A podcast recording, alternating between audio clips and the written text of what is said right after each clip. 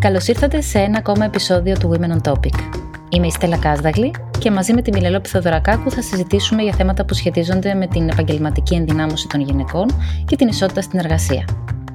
Το Women on Top, όπως ξέρετε, είναι ένας μη κερδοσκοπικός οργανισμός για την ισότητα στη δημόσια σφαίρα και σε αυτό το podcast θα αναδεικνύουμε νέα στοιχεία και εργαλεία για να κάνουμε τη δουλειά ένα από τα καλύτερα κομμάτια της ζωής μας. Συνομιλούμε με γυναίκες και άντρες που φέρνουν μια θετική αλλαγή στο πεδίο που αγαπούν Εξερευνούμε θέματα που μας απασχολούν γύρω από τις διακρίσεις στον χώρο της εργασίας και μοιραζόμαστε τα νέα του Women on Top που μας φέρνουν ένα βήμα πιο κοντά στην ισότητα και τη συνδημιουργία. Αυτή την περίοδο ιδιαίτερα προσπαθούμε ακόμα περισσότερο να βρούμε ενεργά τρόπους για να μοιραστούμε τις ανησυχίες, τις αγωνίες και τα ερωτήματα όλων μας και να προσπαθήσουμε να απαντήσουμε σε ορισμένα από αυτά για να καταφέρουμε έστω και μέσα σε αυτές τις αντίξωες συνθήκες να ενδυναμώσουμε ουσιαστικά την επαγγελματική και την προσωπική μας ζωή. Η υποστηρικτής μας είναι η πρωτοβουλία της Google, Grow with Google, που έχει ως στόχο να παρέχει σε όλους και όλες μας εργαλεία και δεξιότητες για να αναπτύξουμε την καριέρα μας με τον καλύτερο τρόπο. Στο σημερινό επεισόδιο. Είμαι αυτή που είμαι επειδή έτσι με μάθανε να είμαι σε ένα πολύ μεγάλο βαθμό και θέλει πάρα πολύ δύναμη για να το συνειδητοποιήσεις και να πεις ε, παρόλα αυτά εγώ θα αλλάξω. Σήμερα καλωσορίζουμε στο Women on Top τη Λένα Φουτσιτζή, μάλλον την αγαπημένη μας Ελληνίδα agony aunt, που κατά πάσα πιθανότητα γνωρίζετε όλες και όλοι μέσα από τη σελίδα της Α, μπα. Η Λένα γεννήθηκε στην Αλεξανδρούπολη, έζησε στη Γερμανία, στην Αθήνα και στη Θεσσαλονίκη, σπούδασε αρχιτεκτονική στο Αριστοτέλειο Πανεπιστήμιο της Θεσσαλονίκης και εργάστηκε ως αρχιτέκτονας για 10 χρόνια. Άρχισε να γράφει στη LiFO από το 2010, απαντώντας σε προσωπικές ερωτήσεις αναγνωστών και αναγνωστριών, κάτι που κάνει με μεγάλη επιτυχία και ευαισθησία επίσης μέχρι και σήμερα. Από το 2011 δε ζει με τον άντρα της και την κόρη της στις Ηνωμένες Πολιτείες. Η συνέντευξη με τη Λένα έγινε στα τέλη Μαΐου, πράγμα που σημαίνει ότι δεν είχαμε την ευκαιρία να συζητήσουμε μαζί της για τα συγκλονιστικά γεγονότα που συνέβησαν στην Αμερική και συνεχίζουν ακόμα τον πρώτο, το πρώτο διάστημα του Ιουνίου.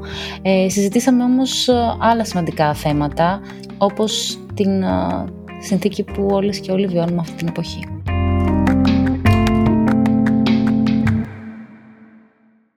Λένα, καλησπέρα. Χαιρόμαστε πάρα πολύ που σε έχουμε μαζί μας σήμερα εδώ.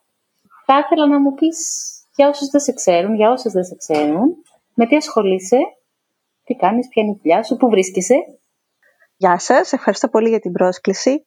Είμαι η Λένα Φουτσιτζή και βρίσκομαι στο σπίτι μου, όπως όλος ο κόσμος αυτή την περίοδο, στην Αμερική, στην Πενσιλβάνια συγκεκριμένα. Και αυτό που κάνω είναι ότι διαχειρίζομαι, είμαι διευθύντρια ενός site που λέγεται ABBA. Με λίγα λόγια είναι φεμινιστικό site, θα έλεγα. Πότε ξεκίνησε το ABBA? Το ABBA ξεκίνησε το ανεπίσημα το 2008 και το, εννοώ ανεπίσημα όταν υπήρχαν ακόμα τα blog στο ίντερνετ. Μετά από, κανε, από δύο χρόνια μεταφέρθηκε στη LiFO και πριν από δύο χρόνια έγινε αυτόνομο site. Έτσι ξεκίνησε. Ξεκίνησε. Είχες αυτή την, αυτό το στόχο στο μυαλό σου; Όχι, δεν ξεκίνησε έτσι. Ξεκίνησε ως πλάκα γιατί εκείνη την περίοδο πολλά χρόνια πριν, δέκα χρόνια πριν και είχε τύχει να διαβάσω διάφορες τέτοιες στήλες που απαντάνε σε ερωτήματα που είναι μια φόρμα επικοινωνίας ε, πάρα πολύ παλιά, δεν είναι καινούρια και άρχισα να παρατηρώ ότι οι στήλες αυτές και οι δημοφιλείς στήλες με αυτό το περιεχόμενο είχαν ε, απαντήσεις που θέλαν να καθησυχάσουν αυτό που στέλνει την ερώτηση.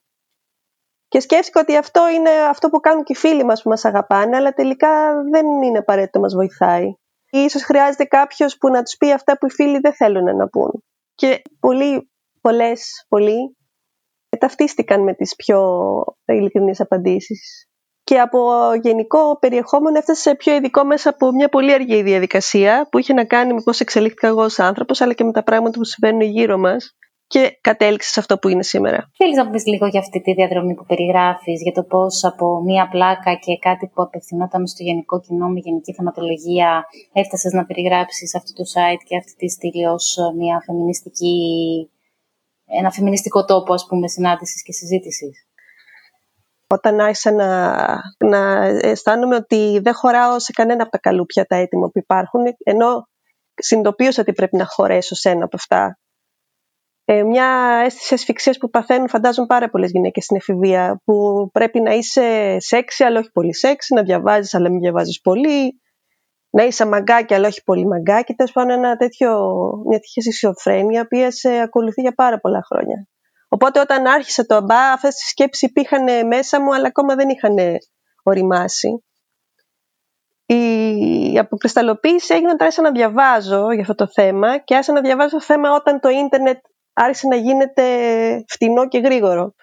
Η συνειδητοποίηση ότι αυτό που ζούμε είναι συλλογικό και ότι είναι πάρα πολύ κοινό και πως έχει ρημάσει η κοινωνία παγκοσμίως ήταν το MeToo. Είναι σπουδαίο αυτό που λες, γιατί και για μας το Women on Top το MeToo ήταν ένα ε, σημείο καμπής και ε, μετασχηματισμού του οργανισμού από ένα δίκτυο γυναικών σε έναν οργανισμό για την ισότητα. Οπότε Φαντάζομαι ότι αυτή ήταν μια πορεία που συναντιέται με πολλών άλλων γυναικών και ανδρών ίσως προς αυτή τη συνειδητοποίηση. Πολλές γυναίκες είδαν άλλες γυναίκες με πιο φιλικό τρόπο. Κάτι που δυσκολευόμαστε να κάνουμε. Είναι μέρος της, ε, της αφήγησης πατριαρχίας αυτό να είναι γυναίκες ανταγωνιστικές μεταξύ τους. Μας έχουν μάθει ότι υπάρχει ένα βραβείο για το οποίο όμως είναι περιορισμένο και πρέπει να παλέψουμε γι' αυτό. Δεν φτάνει για όλες. Κάναμε μια ε, εκδήλωση πέρυσι γι' αυτό και έτσι όσο προχωρούσε η ώρα άρχισε να γίνεται όλο και πιο συγκεκριμένο το αίτημα των γυναικών κυρίως που συμμετείχαν. Ωραία, και τι θα κάνουμε γι' αυτό, πώς μπορούμε να το λύσουμε; Τι πιστεύεις γι' αυτό; Ε, θα ξεκινήσω λέγοντας ότι είναι πραγματική, δεν είναι πλασματική. Το ότι δεν υπάρχει λόγος να υπάρχει δεν την κάνει μια αληθινή. Θα την καταπολεμήσουμε αυτήν ξεχωριστά πέρα από το γενικότερο πλαίσιο δεν νομίζω ότι γίνεται. Είναι μέρος ενός puzzle αυτή η στάση. Γιατί προέρχεται από, τη, από τον τογονισμό να βρει κάθε μία τον καλό άντρα που δεν θα φύγει και θα τις παντρευτεί και ότι αυτοί δεν είναι πολλοί. Οπότε πρέπει να παλέψουμε μεταξύ μας για να τον τσακώσουμε και για να κάνουμε παιδιά μαζί του και να μην μας εγκαταλείψει. Όταν σταματήσει να είναι αυτός ο στόχος και αυτό η βασική, ο βασικός μας προορισμός, όταν δεν υπάρχει κάτι για το οποίο να παλέψουμε, μπορεί να σταματήσει και ο ανταγωνισμός. Γιατί δεν μαλώνουμε για την καλύτερη θέση στο πανεπιστήμιο ή ποια θα γίνει πιο CEO. Από πού ξεκινάμε για να πιάσουμε όλο το αφήγημα; Δεν ξεκινάς από κάπου. Δεν γίνεται να ξεκινήσεις από κάπου. Αυτό είναι διαποτισμένο παντού, σε όλες μας τις εκφράσεις. Δεν γίνεται να ξεκινήσεις από ένα σημείο. Πρέπει, πρέπει. Ε, η καθεμία κάνει από τη μεριά της ό,τι, ό,τι μπορεί. Ε, σύμφωνα με τις δυνατότητες που έχει και το κοινό που έχει και την όρεξη που έχει. Δεν γίνεται να το πιάσεις από κάπου γιατί είναι, ξεκινάει από πολύ ψηλά και φτάνει μέχρι πάρα πολύ χαμηλά. Δεν υπάρχει γυναίκα που δεν έχει επηρεαστεί αυτή τη σκέψη όπως δεν υπάρχει και άντρας που έχει επηρεαστεί. Σίγουρα. Θέλω να πω, εάν είχες μπροστά σου μια νέα γυναίκα που είναι σε ένα στάδιο αφύπνισης αρχικό, αλλά έχει ένα πολύ μεγάλο ε, κομμάτι της πραγματικότητας αυτής μπροστά της ανακαλύψει, και αυτή τη στιγμή δεν νιώθει ότι μπορεί να πάρει κάποια θέση ή να κάνει κάτι. Τι θα ήταν το πρώτο πράγμα που θα της έλεγε Να διαβάσει. Ε, για μένα αυτός ήταν ο τρόπος πάντως, γιατί προσπαθούσα ε, με, πάρα πολύ επίπονο τρόπο να πάρω απαντήσεις σε πράγματα που έχουν ήδη απαντηθεί. Οπότε σε όποια όποια ακόμα έχει αμφιβολίες ή δεν μπορεί να ξεμπλέξει το κουβάρι μέσα ή ακόμα δεν καταλαβαίνει κάποια πράγματα, ενο, την ενοχλούν αλλά δεν ξέρει γιατί την ενοχλούν, ο καλύτερος τρόπος είναι να διαβάσει για, για τα θέματα ισότητας και σιγά σιγά θα πάρει τις απαντήσεις. Εσύ τι διάβασες; Εγώ διάβασα χωρίς στόχο αρχικά και τώρα ακόμα δεν μπορώ να πω ότι διαβάζω στοχευμένα. Διαβάζω πράγματα που με ευχαριστούν χωρίς να κάνω διακρίσεις.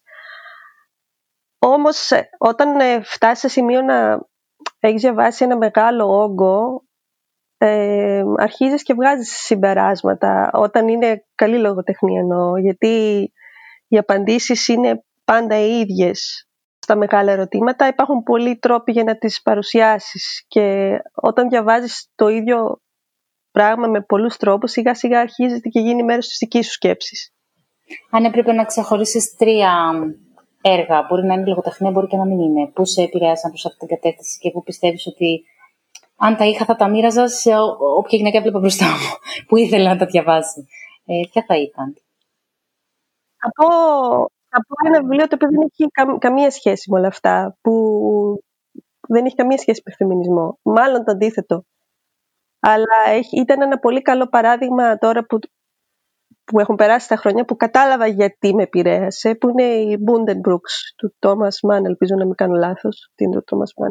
Ήταν το πρώτο βιβλίο που με έκανε εμένα να συνειδητοποιήσω πόσο πολύ μας διαμορφώνουν, μας διαμορφώνουν οι κοινωνικές αλλαγές στο προσωπικά. Πόσο η πολιτική μπορεί να αλλάξει τη ζωή μας και νομίζουμε ότι αλλάξαμε εμείς, αλλά δεν είναι ότι αλλάξαμε ακριβώς εμείς με τη θέλησή μας, αναγκαστήκαμε να αλλάξουμε. Και αυτό ήταν ένα καλό σκαλοπατάκι για να συνειδητοποιήσω και για μένα ότι είμαι αυτή που είμαι, επειδή έτσι με μάθανε να είμαι σε ένα πολύ μεγάλο βαθμό και θέλει πάρα πολύ δύναμη για να το συνειδητοποιήσεις και να πεις ε, παρόλα αυτά εγώ θα, θα αλλάξω. Ήθελα να σε ρωτήσω γι' αυτό. Ισχύει, και αυτό είναι ένα ερώτημα που μας απασχολεί πολύ στο Γουδενοτόπ. Ε, ισχύει ότι μας διαμορφώνει το περιβάλλον μας, μας διαμορφώνει η κοινωνία μας, η πολιτική μας. Εμείς μπορούμε να διαμορφώσουμε, δηλαδή ισχύει και το αντίστροφο. Με πάρα πολύ κόπο. Το εύκολο είναι να μην κάνεις τίποτα. Το δύσκολο; Το δύσκολο είναι να, θα ξαναπώ, να διαβάσεις και να αρχίσεις να διακρίνεις πόσες απόψεις ήταν δικές σου και πόσες ήταν αυτές που σου έμαθαν και να αρχίσεις να αμφισβητείς και να αρχίσεις να προσπαθείς να, να δεις την άλλη πλευρά ή τις άλλες πλευρές. Έχει θέλει πάρα πολύ κόπο γιατί πρέπει να αμφισβητήσεις πρώτα πρώτα τον εαυτό σου αλλά και να αμφισβητήσεις ανθρώπους που έχεις, που έχεις θαυμάσει στο παρελθόν. Να σε ρωτήσω κάτι. Μέσα από τις, ε, τις απαντήσεις του Αμπά, καταρχάς, πώς, ποιος είναι ο ρυθμός, ποια είναι η συχνότητα, πόσο, πόσες ερωτήσεις απαντάς κάθε μέρα, κάθε εβδομάδα, κάθε μήνα; Μπορώ να πω κατά μέσο όρο ότι την τελευταία περίοδο είναι 500 ερωτήσεις σε αναμονή. Πώς διαλέγεις ποιες θα απαντήσεις; Ε, είναι ένα, μια πολύ αυθόρμητη διαδικασία και την κρατάω έτσι αυθόρμητη ε, γιατί αν, αν αρχίσει και γίνεται κλινική νομίζω ότι θα χάσω τον ενθουσιασμό μου. Διαβάζω την ερώτηση και περιμένω μερικά δευτερόλεπτα για να δω αν θα μου έρθει μια ε, απάντηση συναισθηματική. Αν μου έρθει θα τη γράψω, αλλιώς θα την προσπεράσω αλλά ο λόγος που λειτουργώ έτσι είναι ότι άμα πρέπει να απαντήσω σαν να είναι μάθημα που μου έχουν βάλει στο σχολείο, δεν νομίζω θα εξυπηρετήσω σε κάτι. Πρέπει να μου έρθει μια απάντηση για την οποία νιώθω κάτι. Γιατί πιστεύεις ότι είναι κυρίως γυναίκες που στέλνουν ε, μηνύματα στις στήλες αυτές. Γιατί είναι γυναίκες συνήθως που ζητάνε απαντήσεις από κάποιον άγνωστο; Γιατί οι γυναίκες δεν έχουν ταμπού να παραδεχτούν ότι χρειάζονται βοήθεια. Ισχύει και το αντίθετο. Δηλαδή, μήπως είναι περισσότερο γυναίκες γιατί έχουν περισσότερα ταμπού να συζητήσουν αυτά τα ερωτήματα με κοντινούς τους ανθρώπους; Α, νομίζω ότι όλες αυτές θα συζητάνε και με κοντινούς τους ανθρώπους. Mm. Οι περισσότερες νομίζω ότι δεν το συζητάνε. Mm. Μερικές φορές έρχονται ερωτήσεις που λένε Δεν το έχω πει πουθενά αλλού. Αυτό λένε πάρα πολύ σπάνιο. Mm-hmm. Αισθάνεσαι ότι έχεις επηρεάσει ανθρώπους, γυναίκες, να πάρουν μια άλλη κατεύθυνση; Δεν το αισθάνομαι. Δεν, εγώ δεν το αισθάνομαι, αλλά πώς να το αισθανθώ άλλωστε, αλλά ε, μου το έχουν πει. Ποια είναι η σφαίρα που συγκεντρώνει τις, α, τα περισσότερα ερωτήματα. Φαντάζομαι ότι είναι οι σχέσεις, αλλά ποιο κομμάτι ενδεχομένως των σχέσεων. Θα έλεγα ότι είναι τρία. Τρι, τριών ειδών σχέσεις. Ε, η μία είναι, η πρώτη είναι οι ερωτικές, αλλά δεν θα έλεγα ότι είναι και η μεγαλύτερη ήταν, αλλά δεν είναι νομίζω πια. Η δεύτερη είναι με την οικογένεια, με τους γονείς, αυτές οι σχέσεις πολύ κοντινές και τα αδέρφια και οι φιλίες. Παίρνεις καθόλου ερωτήματα που έχουν να κάνουν με τη, με τη δουλειά, με την επαγγελματική ζωή, στην ευρεία της έννοια. Μπορεί να μην είναι μια δουλειά που θα πιάσω, αλλά η, η δημιουργικότητά μου και η συνεισφορά μου γενικά. Ναι, ναι, δεν είναι λίγες. Δεν είναι λίγες, αλλά ε, αρκετές από αυτές ε, χρειάζονται δικηγόρο ή λογιστή ή κάτι τέτοιο και γι' αυτό δεν τις διαβάζεις τελικά. Ε, σε ρώτησα γιατί για μένα, ναι, σίγουρα υπάρχουν νόμοι και σίγουρα πολλά από αυτά τα ερωτήματα έχουν να κάνουν με τεχνικά ζητήματα. Από την άλλη, ένα πάρα πολύ μεγάλο κομμάτι της δουλειάς μας και της επαγγελματικής μας ζωής είναι σχέσεις. Πράγματι, γιατί μια άλλη υποκατηγορία είναι προβληματικές σχέσεις με αφεντικά ή συναδέλφους Και τότε αυτό είναι ιδιαίτερα περίπλοκο κομμάτι γιατί φυσικά υποψιάζουμε ότι τα προβλήματα που υπάρχουν στη δουλειά δεν είναι τα μοναδικά προβλήματα σχέσεων που έχουν αυτές οι γυναίκες. Είναι γυναίκες που φαντάζομαι ότι είναι αυτό που ακριβώς προσπαθείτε να κάνετε κι εσείς, να, να, τους, να τις ενδυναμώσετε γενικώς για να μπορούν να, να ψώσουν ανάστημα και στη δουλειά. Γιατί η δουλειά είναι απλώς άλλος ένας χώρος της ζωής μας, δεν είναι κάτι ξεχωριστό. Ακριβώς, ακριβώς. Και, και γίνεται και ε, τόπος εκδήλωσης και πολλών ε, ζητημάτων που έχουμε ως γυναίκες ατομικά, αλλά και πολλών ζητημάτων συστημικών που ισχύουν και για μας και για την κοινωνία ολόκληρη. Οπότε είναι ένα ολόκληρο πεδίο δράσης. Ε, εσύ πώς, πώς έφτασες να ξεκινήσεις το ΑΜΠΑ, ποια ήταν η προηγούμενη ζωή σου; Το, το πρώτο, πρώτο, πρώτο, πρώτο ξεκίνησε με την ε, οικονομική κρίση στην Ελλάδα, που ως αρχιτέκτονας είχα πολύ λιγότερη δουλειά και πολύ περισσότερο χρόνο. Και ήταν και η εποχή με τα πολλά blog. Οπότε διαβάζοντας, άρχισα να συνειδητοποιώ ότι έχω και εγώ πολλά πράγματα να πω, αλλά είχα φοβερή συστολή στο να το ξεκινήσω και ήταν ο Άρης Δημοκίδης που είχε βαρεθεί να παίρνει τα mail μου και μου είπε αντί να μου στέλνεις, σε παρακαλώ ξεκίνα δικό σου blog. και έτσι έγινε. Πότε μετακόμισες στην Αμερική; Το 2011, 2011. Πώς είναι να, να προσαρμόζεσαι σε μια ξένη χώρα, να δουλεύεις ε, μόνη σου ε, και στην πορεία να γίνεσαι και μητέρα; Η μετακόμιση στην Αμερική με βοήθησε. Ε, γιατί ήρθα σε επαφή με ένα πολύ πιο με, με, μεγαλύτερη ποικιλία από αυτή που φανταζόμουν. Ήμουνα και τυχερή να έχω πάει σε, σε πολύ υπέροχες περιοχές της Αμερικής, σε πολύ συγκεκριμένες που ήταν πάρα πολύ ωραίες, που είναι πολύ ωραίες, οπότε είναι θετικές οι όλες οι εμπειρίες. Το να δουλεύεις μόνος από το ίντερνετ δεν ξέρω αν έχει σημασία που μένεις κιόλας, γιατί ζεις στον κόσμο του ίντερνετ όσο δουλεύεις και δεν παίζει και πολύ ρόλο που ζεις όσον αφορά το κομμάτι της δουλειάς. Το κομμάτι όμως της προσωπικής εξέλιξης, σε αυτό έχει σημασία και όπως είπα ήμουνα τυχερή να έχω πάει σε μέρη που με βοήθησαν πάρα πολύ να αναπτυχθώ.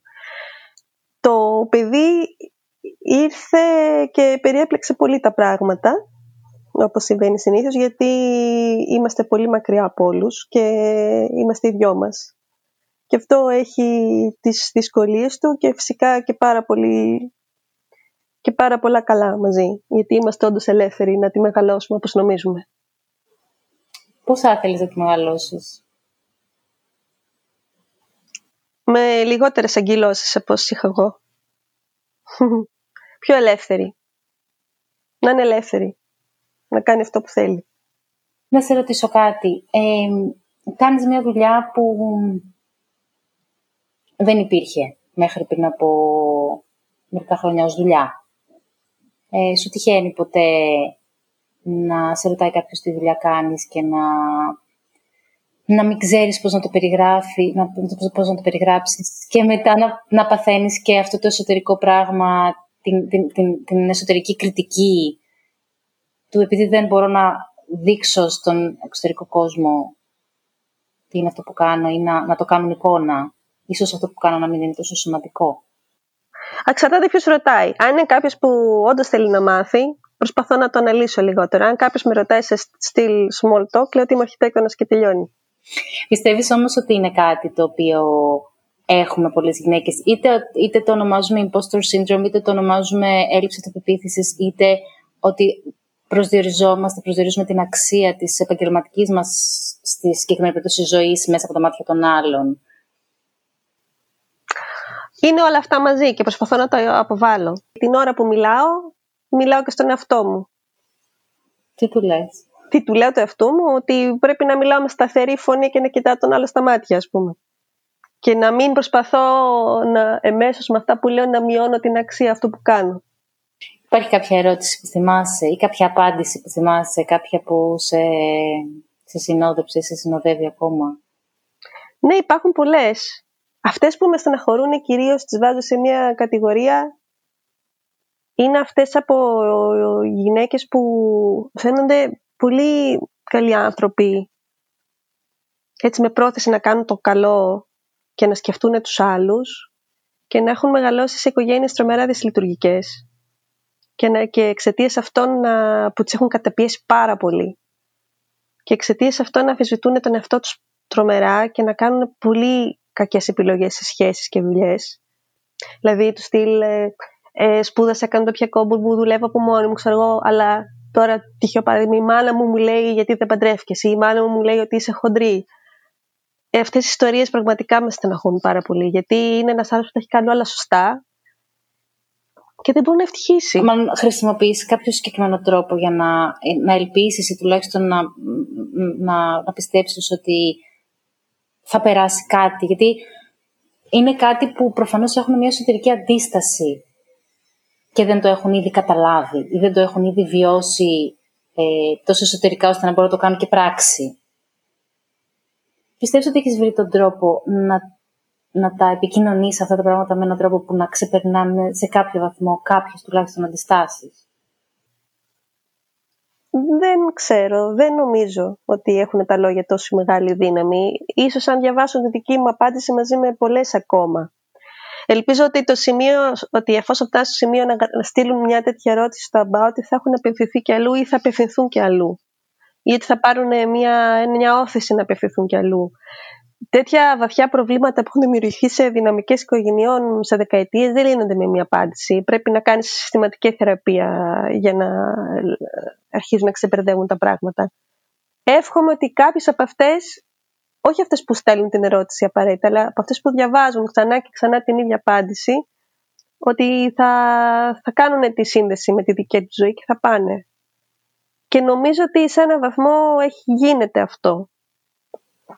Μ' αρέσει αυτό που λες, γιατί η απάντηση λειτουργεί όχι μόνο και ίσως όχι και κυρίως για αυτόν που τη στέλνει, για εκείνον που τη στέλνει, αλλά και για όλους και όλες που διαβάζουν. Α, ναι, βέβαια. Δεν ξέρω καν αν αυτοί που στέλνουν τις ερωτήσεις τις διαβάζουν και όλες τις απαντήσεις, γιατί είναι τόσο μεγάλη καθυστέρηση. Δηλαδή πρέπει να είναι κάθε μέρα για να, για να κοιτάνε. Είναι, είναι για τους αυτούς που διαβάζουν, σαφώς. Ε, ε, έχω την ίδια ερώτηση για τις δύσκολες συζητήσεις περί φεμινισμού, περί έμφυλης βίας, περί ισότητας. Πώς νιώθεις και πώς αντιδράς όταν βρίσκεσαι σε συζητήσεις με ανθρώπους και δεν αναφέρομαι τόσο σε ανθρώπους που ε, ανήκουν σε μια σφαίρα τελείως διαφορετική και όλα αυτά τα ερωτήματα τους βρίσκουν κάθετα αντίθετους. Ε, αναφέρομαι κυρίως σε ανθρώπους που είναι πιο κοντά μας ε, και φαινομενικά είναι πιο κοντά στο δικό μας τρόπο σκέψης και όμως σε μια συζήτηση μπορεί να βγάλουν ένα τόσο βαθιά ριζωμένο μισογενισμό ή επιθετικότητα ή να υποβιβάσουν, να μειώσουν όλη αυτή την κουβέντα. Ε, πώς νιώθεις και πώς απαντάς; Εγώ δεν είμαι καλή συνομιλήτρια. Χάνω την ψυχραιμία μου πάρα πολύ εύκολα. Οπότε αυτό που κάνω είναι αυτό που μου ταιριάζει. Είναι ότι κάνω μία ε, αναγνωστική δήλωση, έτσι με πολύ προσοχή να δω προς τα που πάει το πράγμα. Και αν βλέπω ότι ξεφεύγει πολύ, το σταματάω. Η αναγνωστική δήλωση, πώς την εννοεί; Μια απάντηση που δηλώνει αυτό που πιστεύω εγώ, αλλά είναι συνήθως σε μορφή ερώτησης. Δηλαδή πιστεύεις ότι οι γυναίκες, ξέρω εγώ, δεν ε, παίρνουν ψηλές θέσεις επειδή δεν προσπαθούν παραδειγμα Και αν η απάντηση είναι ναι, σταματάω. Έχω μια τελευταία ερώτηση που την κάνουμε σε όλες τις γυναίκες και τους άντρες από τους οποίους θα πάρουμε συνέντευξη. Ε, επειδή πολύ συχνά μιλάμε για προβλήματα και προκλήσεις που αντιμετωπίσαμε στο παρελθόν και τώρα τα ξεπεράσαμε και όλα είναι φανταστικά και πάντα η ώρα της συνέντευξης είναι μια φανταστική ώρα που όλα πηγαίνουν τέλεια. Ε, θα ήθελα να μιλήσουμε, να μας πεις αν θες να μοιραστείς κάποια πρόκληση που αντιμετωπίζεις τώρα, αυτό το διάστημα. Ε, και τι κάνεις, αν κάνεις κάτι για να την διαχειριστείς. Η πρόκληση που αντιμετωπίζω εγώ και είναι πολύ κοινή αυτή την περίοδο είναι ότι είμαστε δύο μεγάλοι που πρέπει να δουλέψουμε και έχουμε ε, ένα μικρό παιδί το οποίο δεν πάει στο παιδικό. Ε, μας πήρε εβδομάδες μέχρι να συντονιστούμε και να βρούμε μια λύση και πιστεύω ότι ως ένα μέρος το έχουμε λύσει. Τώρα υπάρχει ένα πρόγραμμα σταθερό που το κάνουμε χωρίς να το συζητάμε ιδιαίτερα, πράγμα που σημαίνει ότι έχει επέλθει μια ισορροπία. Νομίζω ότι η μεγαλύτερη πρόκληση αυτή την περίοδο για όλους είναι πώς θα καταφέρουν να μην αλλοιωθούν από την από την ασφάλεια του σπιτιού τους με την ταυτόχρονη επίγνωση ότι υπάρχει μια τεράστια απειλή έξω. Τεράστια. Και να κάνουμε και τα μικρά βήματα που μπορούμε να κάνουμε, γιατί μεγάλα σίγουρα δεν μπορούμε αυτή τη στιγμή. Είναι αυτό ακριβώς που είπες, ότι πρέπει να δίνουμε σημασία στα πολύ μικρά που καταφέρνουμε να κάνουμε κάθε μέρα. Γιατί τα μεγάλα είναι τελείως εκτός του ελέγχου μας. Λένα, σας ευχαριστούμε πάρα πολύ για το χρόνο που αφιέρωσες και για την ωραία κουβέντα. Εγώ την ευχαριστήθηκα πάρα πολύ. Και εγώ το ευχαριστώ πάρα πολύ για την πρόσκληση. Μεγάλη μου τιμή που με καλέσατε. Χαίρομαι πάρα πολύ. Ευχαριστούμε πολύ τη Λένα για όλα τα πολύ σημαντικά που μοιράστηκε μαζί μας. Μακάρι να έχουμε όλοι και όλη στη ζωή μας μια Λένα που από κοντά ή από μακριά θα μας βοηθάει να δούμε τα πολύ δικά μας πράγματα με την απόσταση που χρειαζόμαστε για να τα αλλάξουμε προς το καλύτερο.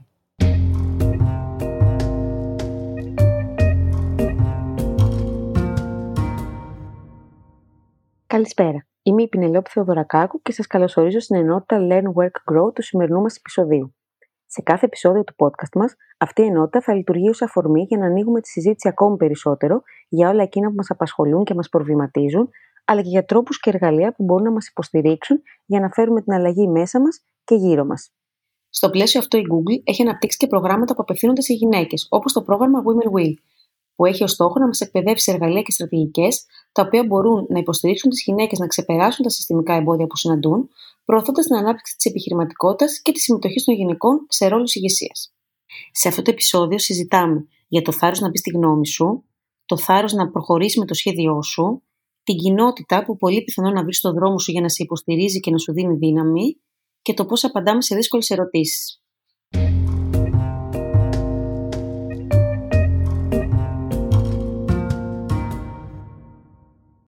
Στέλλα για μία ακόμη φορά, όπως και ακούγοντας τη συζήτησή σου με την Αμάντα, ε, ως ακροάτρια, ακούγοντας τη συζήτηση με τη Λένα αυτή τη φορά, τη βρήκα βαθιά απελευθερωτική, σε ένα πολύ προσωπικό επίπεδο.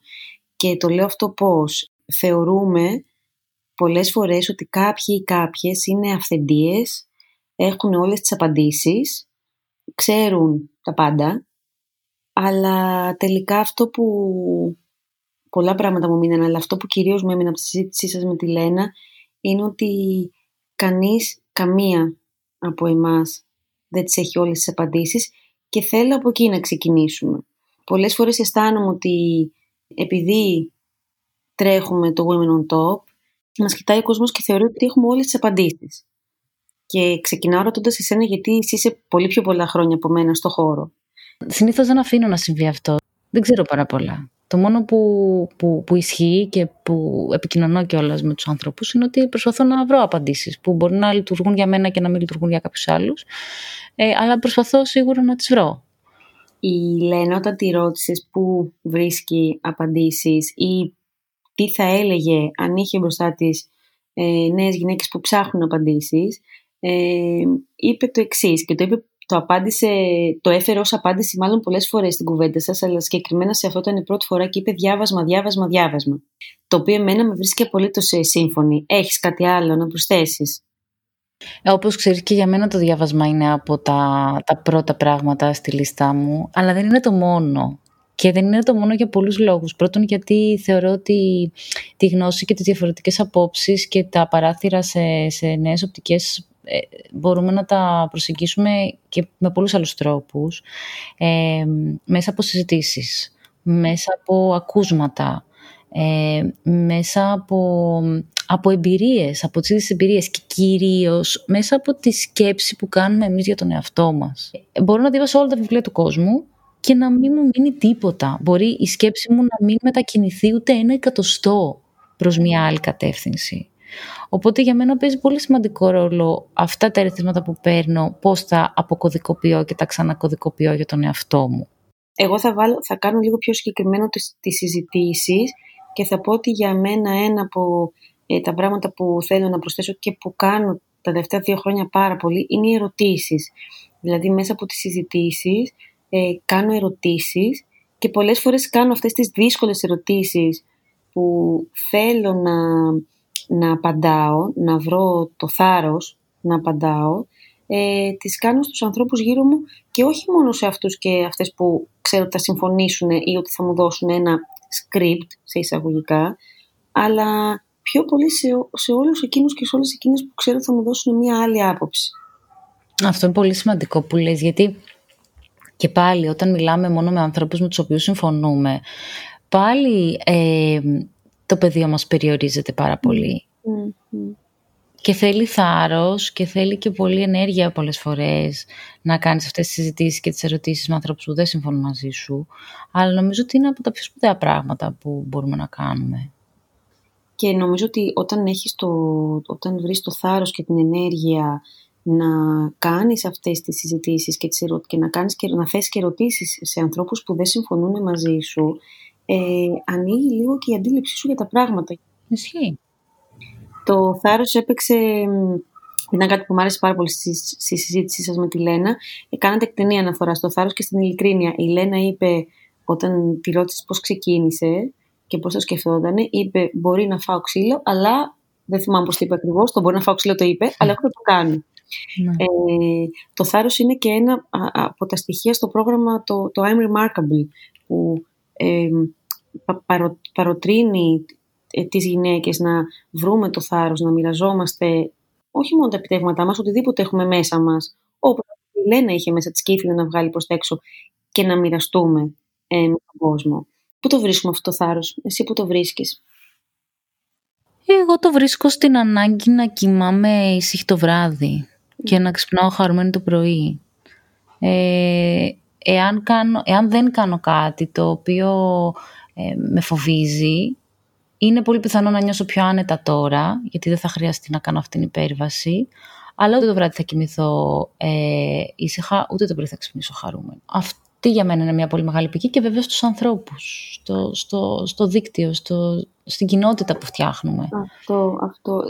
Ε, η πρώτη εμπειρία μου σε σχέση με αυτό που δεν είχε καν να κάνει με το φεμινισμό ή με, με τις συζητήσεις τις οποίες, τις οποίες αναφερόμαστε τώρα ε, όταν ε, πρόκειτο να φύγω από την μόνιμη σταθερή δουλειά μου με κύρος και, ε, και προπτικές και, και, και ε, και έχω ξαναμοιραστεί αρκετές φορές αυτή την ιστορία οι άνθρωποι μου έλεγαν μα είσαι μόνη σου με ένα παιδί mm. πώς θα φύγεις από αυτή τη δουλειά; Και αυτό με προβλημάτισε για αρκετό καιρό. Πώς θα έφευγα από αυτή τη δουλειά μόνη μου με ένα παιδί; Και κάποια στιγμή συνειδητοποίησα ότι αυτό το παιδί ήταν ο λόγος για τον οποίο έπρεπε να βρω το θάρρος να φύγω. Γιατί εάν μεγάλωνα αυτό το παιδί λέγοντάς του ότι ε, πρέπει να είναι ε, συνεπής με τις αξίες της και τα θέλω της και να μην συμβιβάζεται μόνο για τα χρήματα ή μόνο για το κύρος ή μόνο για τη δόξα και εγώ δεν το έκανα δεν θα ήμουν συνεπής απέναντί της. Ωστόσο, ε, ε, επειδή δεν μπορούμε να τα κάνουμε όλα μόνοι μας και το είπες και πριν για την κοινότητα και ούτε πρέπει να τα κάνουμε όλα, όλα μόνοι μας εγώ θέλω να σταθούμε και λίγο στην, ε, στην κοινότητα που είπε η Λένα ε, η κοινότητα είναι πολύ πολύ σημαντικό πράγμα για να κάνεις και τα επόμενα βήματα, τα επόμενα θεραλέα βήματα. Δηλαδή το πρώτο, το πρώτο σου πρώτο σου βήμα να βγεις έξω από την πόρτα σου ή το comfort zone σου ή οτιδήποτε είναι αυτό το δύσκολο για την κάθε μια μας μπορεί να ξεκινάει από μέσα μας, από τη συνέπεια στις αξίες μας, από το να μπορούμε να κοιτάμε τον εαυτό μας στα μάτια, τους γύρω μας στα μάτια, ό,τι είναι σημαντικό για την κάθε μια μας, αλλά νομίζω ότι τα, τα δύο, τρία, πέντε ή και όλα τα επόμενα βήματα ένας βασικός αρρωγός αυτής στην προσπάθεια είναι η κοινότητά μας, η ομάδα μας, ε, τα πέντε άτομα που είναι γύρω μας, ό,τι σημαίνει κοινότητα για την καθεμιά μας. Το, mm. αυτό. Συμφωνώ πάρα πολύ και νομίζω ότι θα πάω και ένα βήμα πίσω. Όλα αυτά που ανέφερες, οι αξίες μας, οι αρχές μας, ε, δεν έχουν ιδιαίτερο νόημα εάν ζούμε σε ένα κενό μόνες μας. Μόνες μας. δηλαδή οι αξίες μου και οι αρχές μου είναι, έχουν να κάνουν με το πώς σχετίζομαι με τους άλλους, με το πώς ζω μέσα σε ένα σύνολο. Εάν ζω μόνη μου σε μια σπηλιά, οι αξίες μου δεν έχουν την ίδια βαρύτητα και την ίδια σημασία.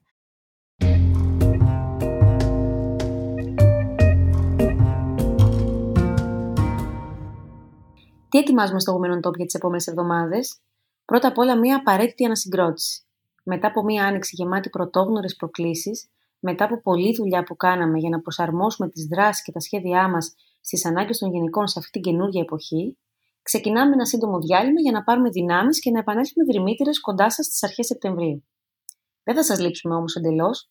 Θα είμαστε κάπου εδώ γύρω, μέσα από τα social media του Women on Top, ίσως και με κάποιο ακόμα έκτακτο επεισόδιο του podcast μας. Γι' αυτό και για όλα τα υπόλοιπα νέα μας, μείνετε συντονισμένες και συντονισμένοι στο site, το newsletter και τα social media του Women on Top.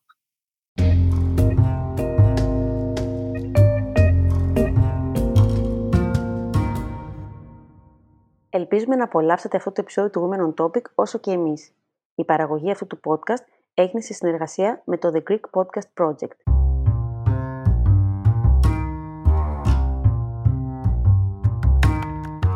Μπορείτε να βρείτε όλες τις σημειώσεις αυτού του επεισοδίου στο site μας womenontop.gr κάθετος podcast.